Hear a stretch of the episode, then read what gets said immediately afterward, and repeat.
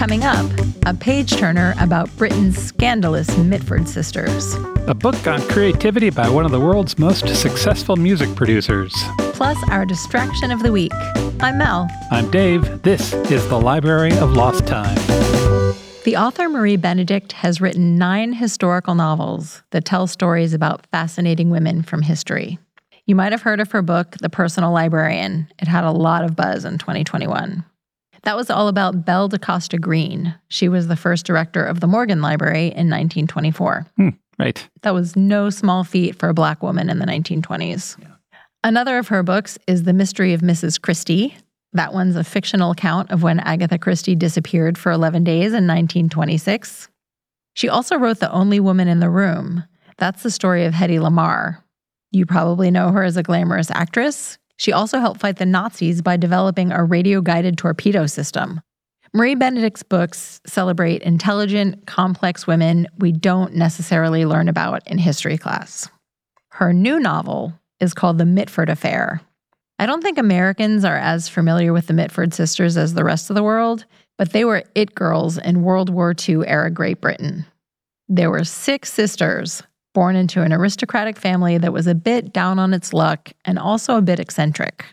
In the 1930s, as fascism was on the rise, 2 of the middle sisters, Diana and Unity, got all caught up in sympathizing with the Nazis. Unity?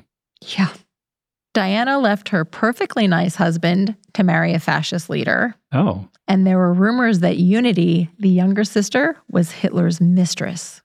That is some catastrophically bad taste in men right there. It absolutely is. Their eldest sister, Nancy, was a pretty successful novelist, and she described herself as vaguely socialist. All right. So you can see how that would cause some problems in the family. Yeah. According to The Toast, there are only 2 good Nancy Mitford novels— The Pursuit of Love and Love in a Cold Climate. They are both romantic comedies. So all of those things I've said so far, those are all true. Okay.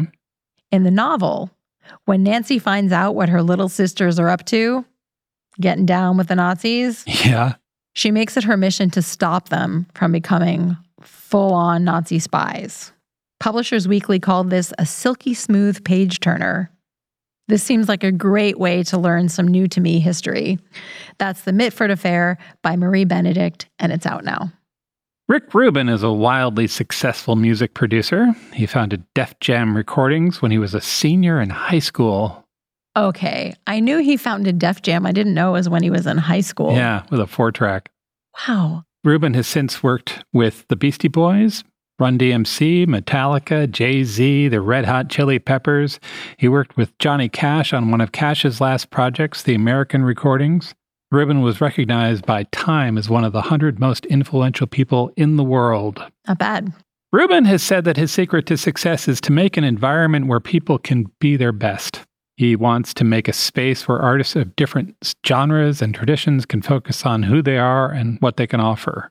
Rubin might be unique in that there is no Rubin sound. Mm-hmm. He just seems to make good artists better. He has a book out this week.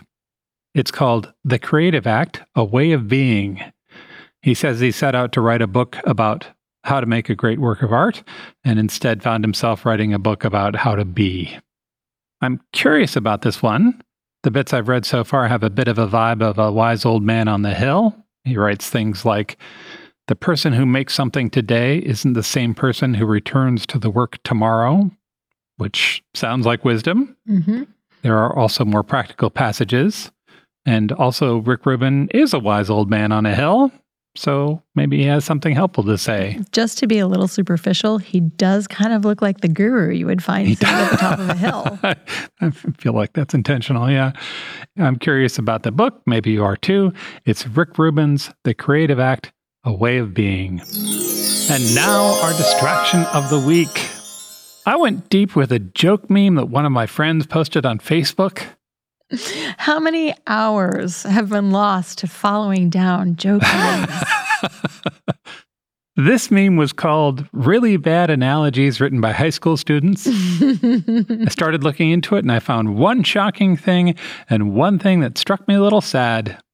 The shocking thing is that this meme has been going around the internet since 1995.